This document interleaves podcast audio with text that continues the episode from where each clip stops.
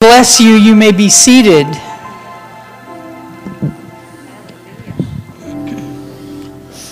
Ming. He's a mighty God.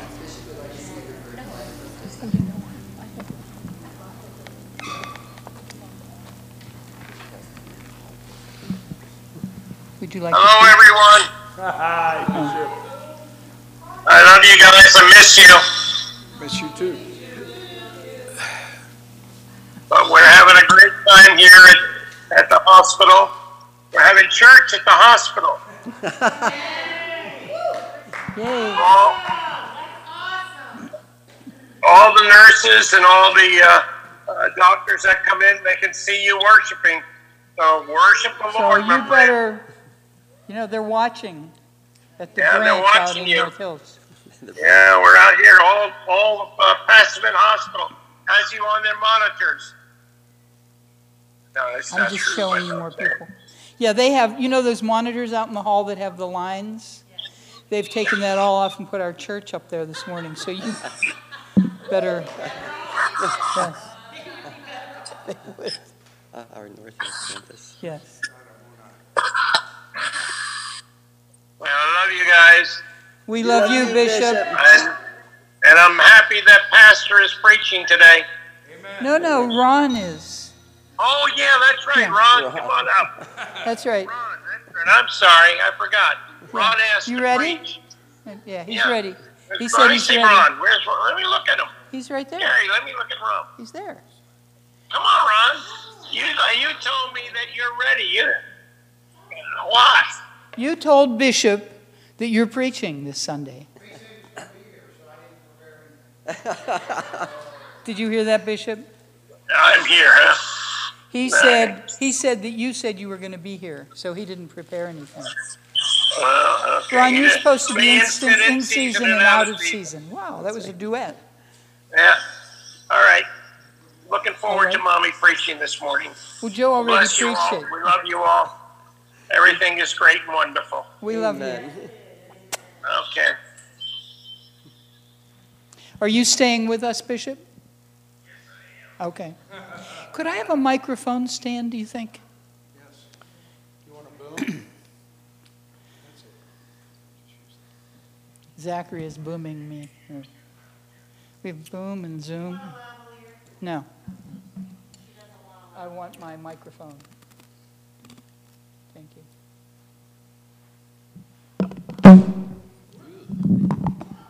This is the noisiest. There. They will. No, that's, that was right where I wanted it. Uh,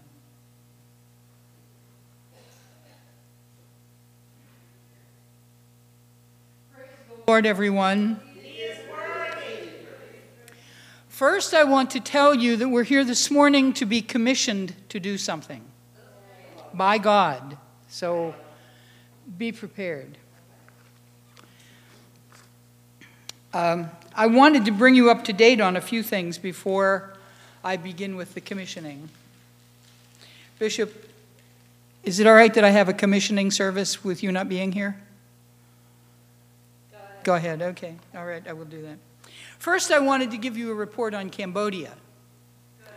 Uh, the head of a different school, not our school, but another very big school in Cambodia, um, another very big school in Cambodia has uh, COVID, what is it, 19? The coronavirus. And so all of the schools in Cambodia are closed now, including ours, of course. and there's a travel restriction. I can't go there. They won't allow people from the United States to go there because Cambodia figures that the virus is kind of winding down on that side of the world and ramping up on this side. And they don't want, they're very smart people over there in Cambodia. They don't want Americans coming in and bringing it back and then starting the whole thing over again. So I can't go for at least 30 days, and then they'll reassess and decide if I can go then. Um, so, so Peg sent me a very funny cartoon of a bird flying off carrying a little girl, and he said that was him flying me to Cambodia. We'll see how that works out. The other thing I want to tell you about this morning, that was Cambodia. Our church is fine. Nobody in our school has the virus. Everybody's healthy. I think there are only five cases in the whole country. And uh, they're closed down and shut in, and they'll be fine. I'm sure of it. Um, I want to talk to you for another second, though, about our bishop. He's in the hospital. I guess you figured that out from all of this. And uh, it was a very interesting situation. He, we went to the hospital because he was short of breath, and I just wanted to see what the problem was. And I called our doctor, and he said, Oh, take him for a chest x ray. And that was the last time he ever saw freedom. We went for a chest x ray, and they said, Oh, you have pneumonia. You have to stay here. And then another doctor came in and said, Oh, no, this isn't pneumonia. You have congestive heart failure. You have to stay here. And then another doctor came in and said, Oh, no, no, you don't have congestive heart failure or pneumonia. You have an upper respiratory tract infection. You have to stay here. And no matter what they gave him, he still had to stay there. and then they came back and said, Well, you have a little bit of pneumonia, a little bit of congestive heart failure, and a lot of this virus. And immediately everybody put on, ma- wait a minute, wait, where is it? Immediately, everybody got their masks out, put them on. He had a virus.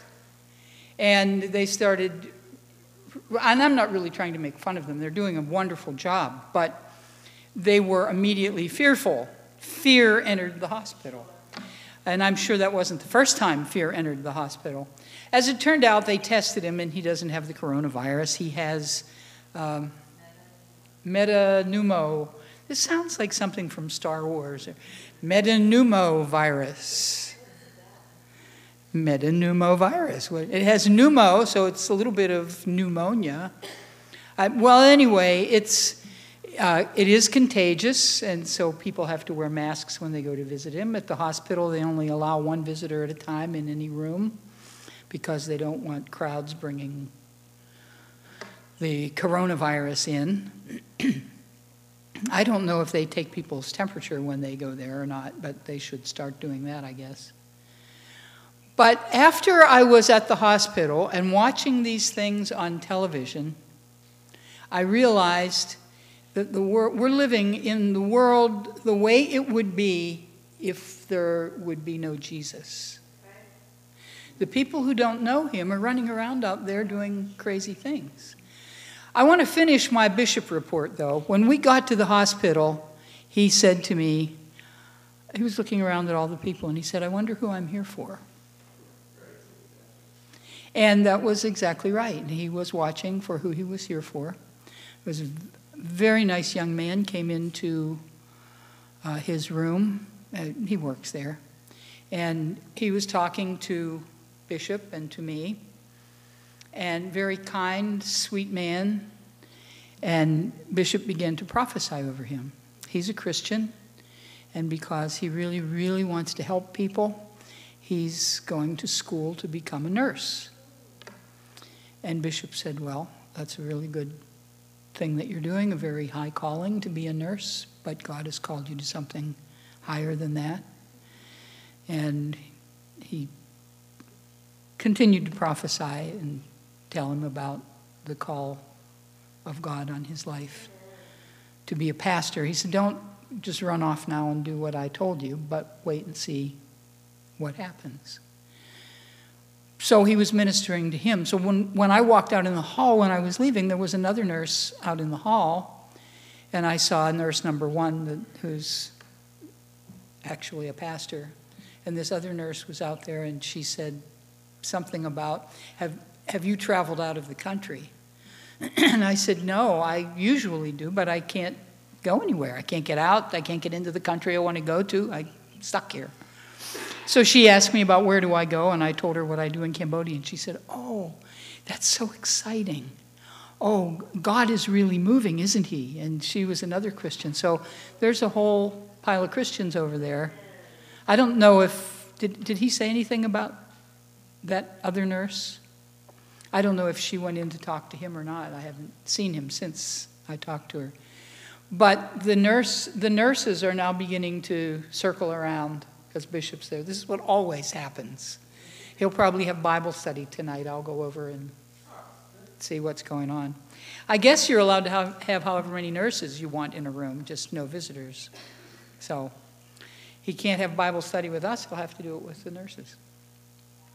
In any case, we need to recognize, and this is one of the things that I realized when I was watching Bishop in action again, is that he's not there worried about his physical body.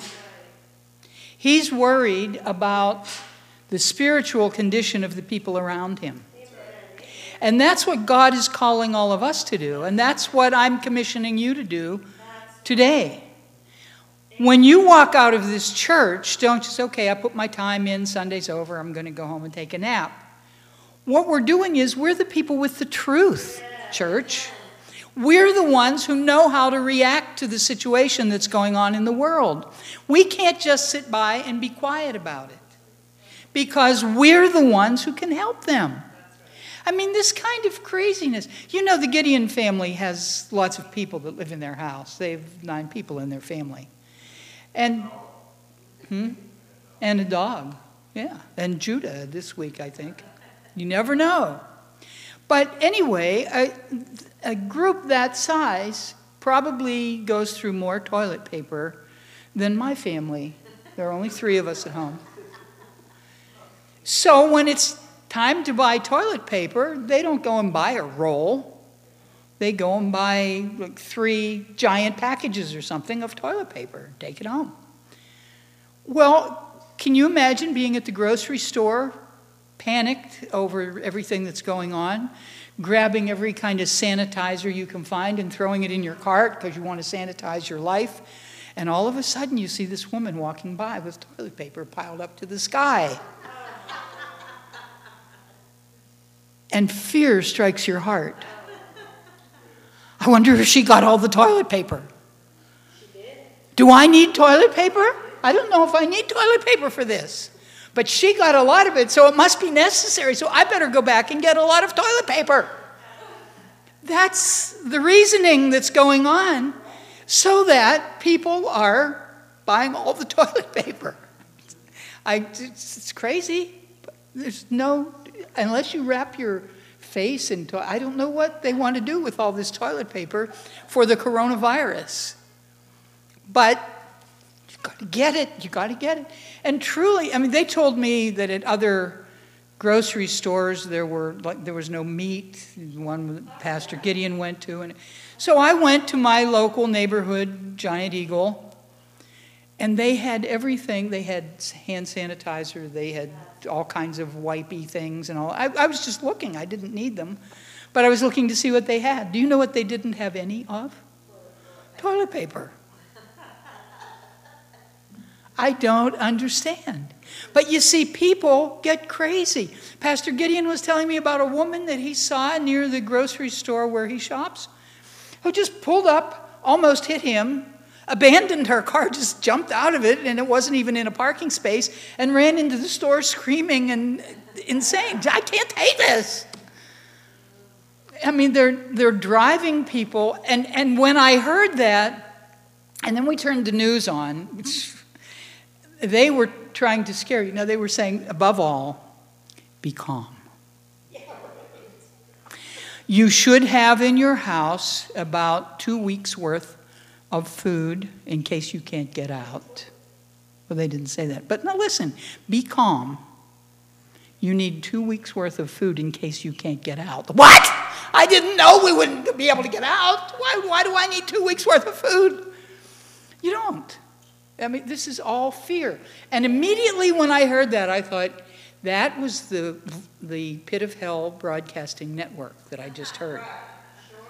Because what Satan is trying to do is take this and make it into the most fearful thing anyone can imagine. And I don't want to make fun of every, anybody for being afraid. If they don't know Jesus, they better be afraid. But what we need to understand, it's not the virus that's going to kill them. They don't need to be worried about what can kill their bodies. Their bodies don't go on for eternity. Their spirits do. And we have what they need, and we need to get it to them. If you had the vaccine for the virus, you would be going everywhere that you could think of to say to them, I've got the answer here. I've got the solution. And you'd be on television and everybody would be all excited about you. Well, what's wrong with this picture? We have the solution, so the churches are closing. We have the solution, so nobody wants to talk to us because we're crazy lunatics. Because the solution that we have isn't the solution that they're looking for. They want something that makes them feel healthy. I've got news for them. They're going to die. So am I, and so are you. I mean, you can keep trying to hold on for as long as you want to. And people pay thousands and thousands of dollars to try to get a couple extra weeks at the end of their life. Oh, give me that newest treatment. No, I don't have insurance, but I'll pay you everything I have if you'll just keep me alive. Why? All they need is to know Jesus, and they can calm down. He hasn't, you read the sign outside of our church, He hasn't given us a spirit of fear. And we need to recognize that. But we need to know where our peace is coming from and then go and spread that around the world. And don't think when I'm saying this this morning that I mean somebody else. I mean you and me. But everybody is waiting for, for, well, they were waiting for Billy Graham to do it, but now Franklin has to carry it on. He'll do it. Well, there's only so much he can do. He can go help people rebuild houses and pray for them and tell them about Jesus and do all the great things that Samaritan's Purse does. And we're right behind him in all of that. We're sending money to him and doing the things we need to do to help. But God has something for you to do right where you are. And you need to look around, get on your knees before God and say, What? What can I do? You feel very helpless when they come on television with all these scare tactics and say, Well, you know, there are going to be a pasquillion cases and half those people will die. I mean, I don't know where they get their numbers. They were, they were saying on the news last night how many, and the person saying this is just a newscaster interviewing another newscaster, right? They are not authorities in anything. And they're, well, how many people do you estimate this will kill? Well, my estimation is, considering that I thought, well, why don't you call me and ask me? I've got as good an idea as you do. What we need to recognize is that God has a plan for each one of us in this particular disaster. He has each one of us, He has given each one of us a post that we need to go to. And we need to say to Him, What do you want me to say? Who do you want me to minister to? Where do you want me to go? And God will lead you places that will surprise you. In fact, He's surprising me right now because I didn't intend to say any of this stuff. But the fact of the matter is that God has an assignment for you. And if you don't show up to find out what your assignment is, and I don't mean show up here, I'm not passing out the assignments, God is. Susan and I started doing a new devotional in the morning. And it said some really great things the first few. We've only done two days of it, so there's a thing for every day. But they begin with telling us that we're supposed to wake up in the morning and begin to imagine all of the marvelous things that we can accomplish for the Lord that day. And I thought, wow, what a nice way to wake up and imagine all the wonderful things. But then it led me to, in the morning, Lord, this is Psalm 5 3. You hear my voice. I lay my request before you and wait expectantly. I lay my requests before you and wait expectantly. What are you expecting? I'm expecting to fail. I'm expecting to. No, that's not what he's saying, wait expectantly. He wants us to wait until He gives us this marvelous direction for something that we're going to do for the kingdom of God that we hadn't thought of before. He's going to use all of this stuff that's going on. It doesn't make any difference what the enemy tries to do. God always takes what the enemy means for bad and turns it into good. You watch them, watch them impeach President Trump. His popularity went up because they tried to impeach him. I think that took evil and turned it into good. Every morning, I should think about all the incredible things that I'm going to accomplish that day. And while I'm waiting expectantly, I realize that every day is an opportunity for something amazing to happen. I just have to expect it to happen. So don't look at the virus and go, oh no, oh no. The virus is here. I have to wear. The... But Robert just sent us a picture. He's getting on an airplane and he had a mask like this on. So I put my mask on. And his father sent him a picture, said, Well, we're going to church. I'm not saying, here's the part that's funny about these masks. There is one group that tells me I have to wear a mask if I go in to see my husband. Then they came in and said, No, you don't need to wear a mask when you're in here to see him. You have to wear one when you leave. I said, Well, how long do I have to keep it on? well, no one knew, but I would be infecting all of those people out there that are helping him. I, I'm just doing whatever they tell me to say or to do. But then I turned on television, and there was a doctor on television, and he said, Well, if you're sick, you should be wearing the mask. That's right. I'm not, I'm not sick. So I'm getting ready to throw my mask away until the other doctor comes on and says, Well, if you want to be protect- protected, you better wear a mask because there are sick people all around you. I don't know what to do with my mask, so I'm carrying it in my pocket and hoping I find out when I'm supposed to wear it, but I'm prepared. Ah. Too often we look at the circumstances, we hear the voice of the enemy trying to instill fear in us, and we forget who we are.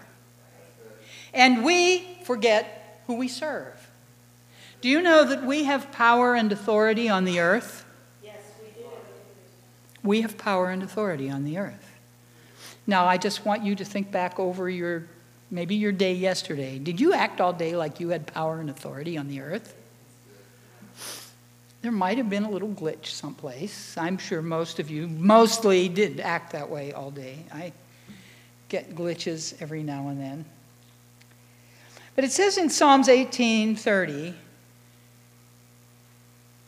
this God, I love that. That's in the the NIV, I think it's in the NIV version that they say this God, the God, the only one true God. this God, his way is perfect. The word of the Lord proves true. He is a shield for all those who take refuge in him. This means he, God's perfect. What he does is perfect, and he will perfectly yes. protect you from anything that is going to come against you that would keep you from accomplishing his purposes. Wait a minute, I didn't say he would keep you from getting the flu or the coronavirus or pneumonia or upper respiratory, whatever it is. He want, that's not what he's doing. He's got a higher purpose for you. And it's, I really believe that, I mean, Bishop has outlived a whole lot of his friends. And he's the one who has had more issues that should have killed him than any of them. And he keeps living. Why do you think that is?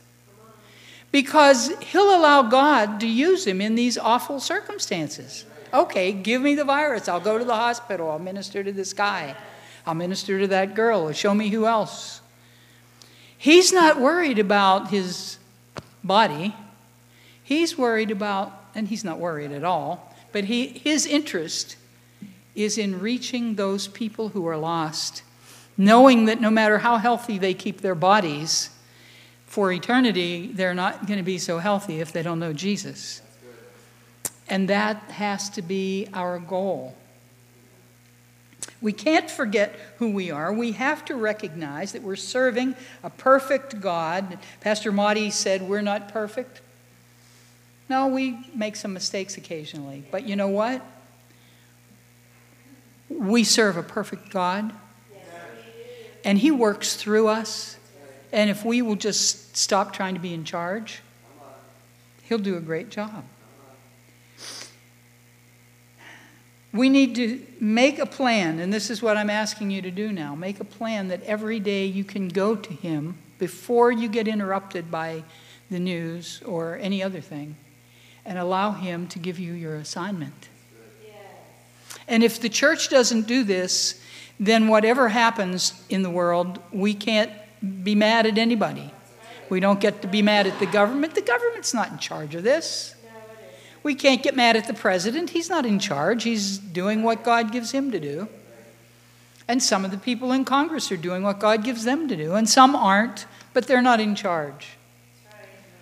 Now, there, there are one of two things will happen if you really trust in the Lord. Either He's going to take the problem away. You know, you face this pandemic. It's a pandemic now. Okay, it's a pandemic. So is, am I supposed to be more frightened because it's a pandemic? Okay, it's a pandemic. What am I supposed to do with this pandemic? Am I supposed to be in fear? I'll go and pray. Lord, please remove this pandemic. That's not the way to pray. Lord, I ask that you would show me what my role is in this. How am I supposed to act? What am I supposed to do?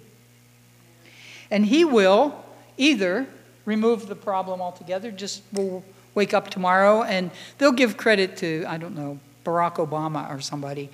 If, if tomorrow morning miraculously we wake up and nobody has the coronavirus anymore and they can't find it anyplace and that it's all gone, and they'll find somebody to give credit for it. Yeah, Joe Biden probably. Yeah.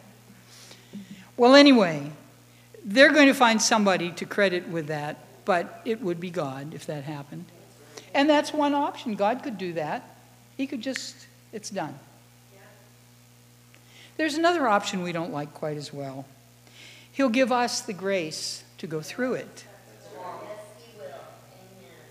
Now, if we recognize that we can go through it, we can stop being afraid. But too many Christians, I'm speaking of Christians now, are fearful right now. I mean, I even saw Pastor Angela buying toilet paper. I mean, she's. Did it make you almost want to go take your toilet paper back? Like, I'm not doing this. Sorry, kids. It's Kleenex and napkins. Well, anyway, if God lets us go through it, we have to trust that He has a purpose and there will be something that we get out of it that we need. Now, the problem is we don't necessarily recognize what we need right then. I've lived long enough to know that mostly hindsight shows me what I needed to know.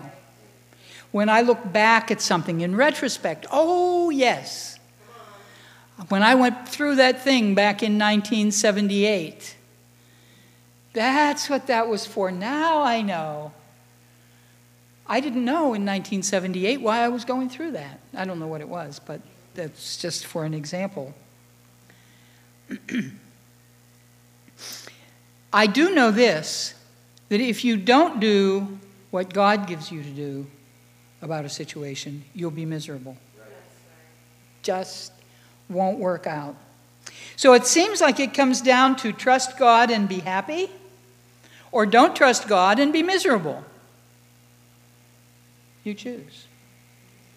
How many of you have chosen miserable? No, I haven't either, really. But you know, we're told in 1 Peter 5 7 to cast our cares upon him because he cares for us. We all know that scripture. Everybody has said it a thousand times. Cast your cares on him because he cares for you. But still, sometimes we forget, just for a minute. I want to give you an example. I'll tell on myself. Where Susan works, some days she has to work there till 11 o'clock at night, and then she drives home. And I know that she's safe. I'm, I don't worry that she can't drive home by herself at 11 o'clock at night. But one night, it started snowing. And when I was coming home, my car was fishtailing on our road. And our road is, it was just ice. And no matter what kind of car you have, unless you have chains or something, ice makes your car slide. And I thought, I don't think I've ever taught Susan how to drive in the snow. And she's all the way out at McKnight Road and has to come back here. And I was thinking of every big hill between our house and where she was. And trying to think of ways around the hill so that she could come home pretty much on the level. And I was going to call her and give her a map of, say, here's where you're supposed, maybe I'll drive out there and I'll get her and we'll go back and get her car when it's different. I, I can't let Sue. And all of a sudden, in the middle of all of this, in my spirit, I could hear the Lord say to me, Didn't you ask me to dispatch a heavenly host to surround her when she left here this morning? I said, I did that. And, and so we have a problem here? I said, I have the problem. I'm believing the lie from hell because the first thing that happened, it started to snow. The first thought into my mind was, Susan has to drive in this. Where did that come from? That little guy who sits here trying to make me listen to the voice of the enemy. So when God said that, I went like that and I was finished with that problem. But it happens to all of us. And in the difficult situations, we have to first look to see what we can do and then seek direction from God. This is what I mean by that.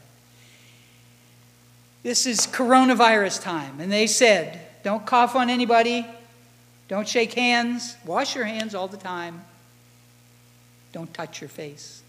Last night I was preaching to Cambodia on, their, on the big screen in the church there, and I said, and they've told us not, not to touch our face. and then I realized I had just touched mine. President Trump said he misses his face. He hasn't touched it for weeks. Wonder how you shave without touching your face. Just, I don't know. Anyway, we have to first look and see if there's something that we know that we can do. I can wash my hands. I can take some precautions. When they told us how this virus spreads, okay, I'll do what they're telling me to do. I'm going to be a good citizen. I'm not going to scare other people. But I'm not going to cure the coronavirus by putting hand sanitizer on my hands. But God has a plan where He's using everybody together to get through this. And so I have to do what I know to do, and then I have to get to God and find out what's my part in the big plan. Because there are some things, and, and I know you know this, that only God can do. We can't solve this problem. We can, however, be used by God to solve this problem. I don't know, maybe one of you kids sitting on that row right there might get the idea of how to mix some things together and have a vaccine. Maybe somebody will find out, oh, if you just eat peanut butter and jelly, it goes away.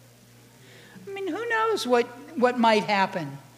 But that's something that only God can do. God's in charge of this. But the last I noticed on the earth, He works through people. He works through His people. Guess who you are? His people. We might seem small. This is a small group. He worked with a smaller group than this before and did some pretty miraculous things. But you see, just as that situation with Susan, when I started to listen to that voice from hell, suddenly he was like, Oh, she's listening. Wait, I got all these things I could tell her. There are big hills. Can you imagine her go, sliding off that hill in Laurel Gardens down into that deep valley? Oh, that would be terrible. Oh, and no one would even know she was down there. She could freeze to death. That's the kind of thing that the enemy would try to tell you if you'll give him your ear. But if immediately you say to him, God didn't give me a spirit of fear, so I know that where this is coming from. Get ye behind me, Satan. And instead of men running around without an understanding of how to handle this virus, God will use one man someplace to come up with a cure for it. That's what God does. I want us to recognize that no matter how many foolish things the enemy would give us to do, we have one plan. The thing we can do tell everybody about Jesus. Now, don't be crazy. Don't go out in the streets and say, Do you know about Jesus? Don't go out in the streets and say to people, You know, there's a cure for this, and it's Jesus. If we run around just doing things like that, maybe that would work somewhere. But generally, on the corners in Bellevue, probably they'll just say, Oh, there's another one of those people who talks to herself. Shame about her. And they'll leave. But if we can make our case known using wisdom, and God has that wisdom for us. You know, now I've said to you, you're supposed to let people know about the Lord. So now, okay, you've got your orders, you think. I'm running out of it. No, you don't. Your orders are you're on a God assignment, so you go to God to find out what you're supposed to run out the door and do, or stay inside and do, or what you're supposed to pray about. We have a responsibility, and we are being commissioned by God to take care of this problem of this virus. He hasn't given us the job of going out and finding everybody and putting masks on them and giving them hand sanitizer, although some people might have that job. But if we all go and do the same job, it'll be worthless. So God has things for each one of us to do, and the only thing we have to do is what He has given us to do. when there is no understanding, the people who don't know Jesus do crazy things. When there is understanding among the people who do know Jesus, there's somebody God can use to a doctor, a nurse, a teenager, I don't know who. He can use somebody to solve the problem. But if you have to go through the problem, suppose you get it. Suppose you're sick. Suppose you're in the hospital. Everybody doesn't die from it. You might feel awful. You might have an opportunity to tell a lot of people about Jesus. Hospitals are the best places to do that because people are in situations where they feel helpless. And when people feel helpless and they go to the doctor and the doctor is helpless, then they turn to Jesus. It's just that simple. Yesterday, and I'll close with this, I was talking with a man at the hospital, and I said, You know, medicine is really good, but it can't take care of everything. And God can intervene and do what He wants to do. And I told him about, I, I didn't say names or anything like that. I said there was a man who died in our church. And a person came by and told him, spoke to his body, and said a prophecy that was told to him earlier that day. And the guy sat up and coughed, and he was okay. And the medical professional said, Well, then he wasn't really dead. And I said, Yeah, he was. He flatlined. I mean, they had the people there with the machine, and he flat it was flatlined, and everybody said he's dead. Except there was the one nurse who refused to stop. She had faith, and she wanted to bring him back doing CPR. And so she kept doing CPR, and the people were saying, Just call it. And he was saying, and she was saying, No, no, I'm, I want to do this a little bit longer. I want to do this a little bit longer. Finally, they convinced her to stop flat line. He said, There must have been a little blip in that line. I said, There was no blip in the line, and the guy was dead for 40 minutes. Ah, he wasn't really dead. And I said, Yes, he was. But God intervened. That man was a bishop, and God needed to use him. And so God got him back up. And they told me he would be brain dead, and he wasn't brain dead. He was listing his medication for the paramedics. I said, God can do anything. And we've seen miracle after miracle after miracle after miracle. I've seen, you know, and I don't know if Cambodia will see this, but that's okay. Art and Tuit in Cambodia got married, when, about five years ago? A while ago. Five or six years ago, we married them. It was when Bishop first went back to Cambodia with me, and we did a wedding. Anyway, they are so excited they wanted to have a baby. They wanted to have a baby. They wanted to have a baby. One year went by, no baby. Two years, no baby.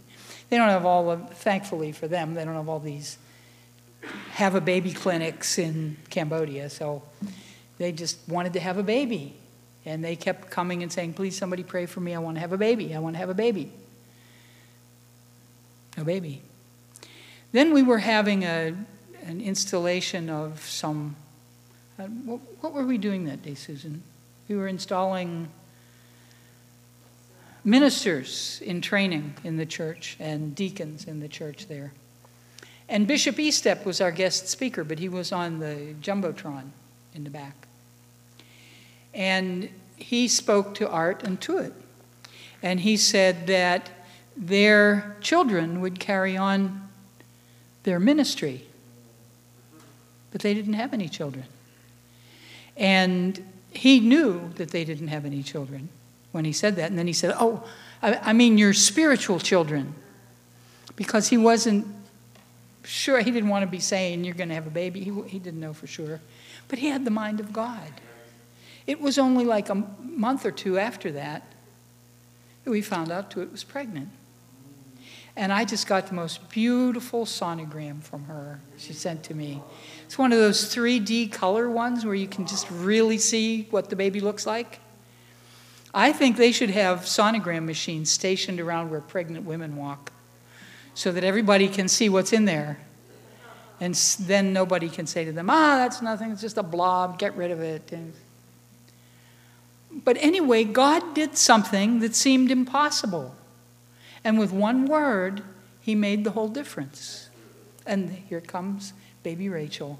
She'll be here soon.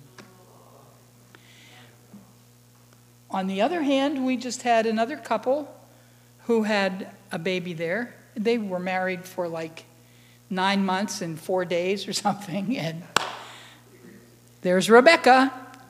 So Rebecca's here already. But what, what's happening is that God is showing the church in Cambodia look, I can do this any way I want. I can do it fast, you get a baby now. I can do it slowly, or I can have you adopt some kids. We have lots. But God has a good plan for everything. Understand whatever He gives you to do, it might include getting the virus. And that's what, when I said, I said that to the church in Cambodia, I said, you might have to get the virus. They all looked at me like, what kind of God is that? And I said, no, no, you don't understand. If He has you do that, He'll give you the grace to go through it. He'll give your family the grace to go through it with you. He'll give you the words to say to them. He'll use it for something good because He does that. All things, remember, work together for good for those who love the Lord and are called according to His purpose. So, our commission in this whole thing is what? Get before God and find out what our part is in it and do it. And don't think, oh, I couldn't do that. Yes, you can. If God gives you something to do, He will also equip you. I mean, He's not crazy. He doesn't say, I'm going to give you this to do, and it's too hard for you. and I'm going to have such a good time watching you struggle. That's not the God we serve. God says, I have this thing for you to do, Judah. You came here for some reason. There's something you're supposed to be doing. Pray and find out from God what it is, and then do it. And if you say, ah, I couldn't possibly do that, yeah, you could. I couldn't possibly is not a, a phrase that Christians use. I can possibly do anything God gives me to do. Amen? Let's stand. I'm sorry we didn't hear from the choir today. We'll do it next week when Bishop's back. Yeah. Thanks for coming, Bishop. I thank God that I can bless you, that He gives me that right to do that. And also, you're allowed to bless me. The Bible says that we can bless each other. But, church, this morning I bless you with an understanding of your part in this particular situation that is going on around the world, where the enemy thinks he has frightened everybody. And there's a group standing strong, and you're part of it, who's afraid of nothing. And you, church, will have the understanding of what God gives you to do. Do it. I bless you with the courage to do things that seem like they're impossible. I bless you with the courage to speak to a dead man and he'll get up. That's the kind of courage we need to have. I bless you with that, and I bless you in the name that is above every name. I bless you in the wonderful name of the Lord Jesus Christ. Now go in peace. Thank you. I receive it. Bishop would like to say something. Not allowed to face him today. I won't face him.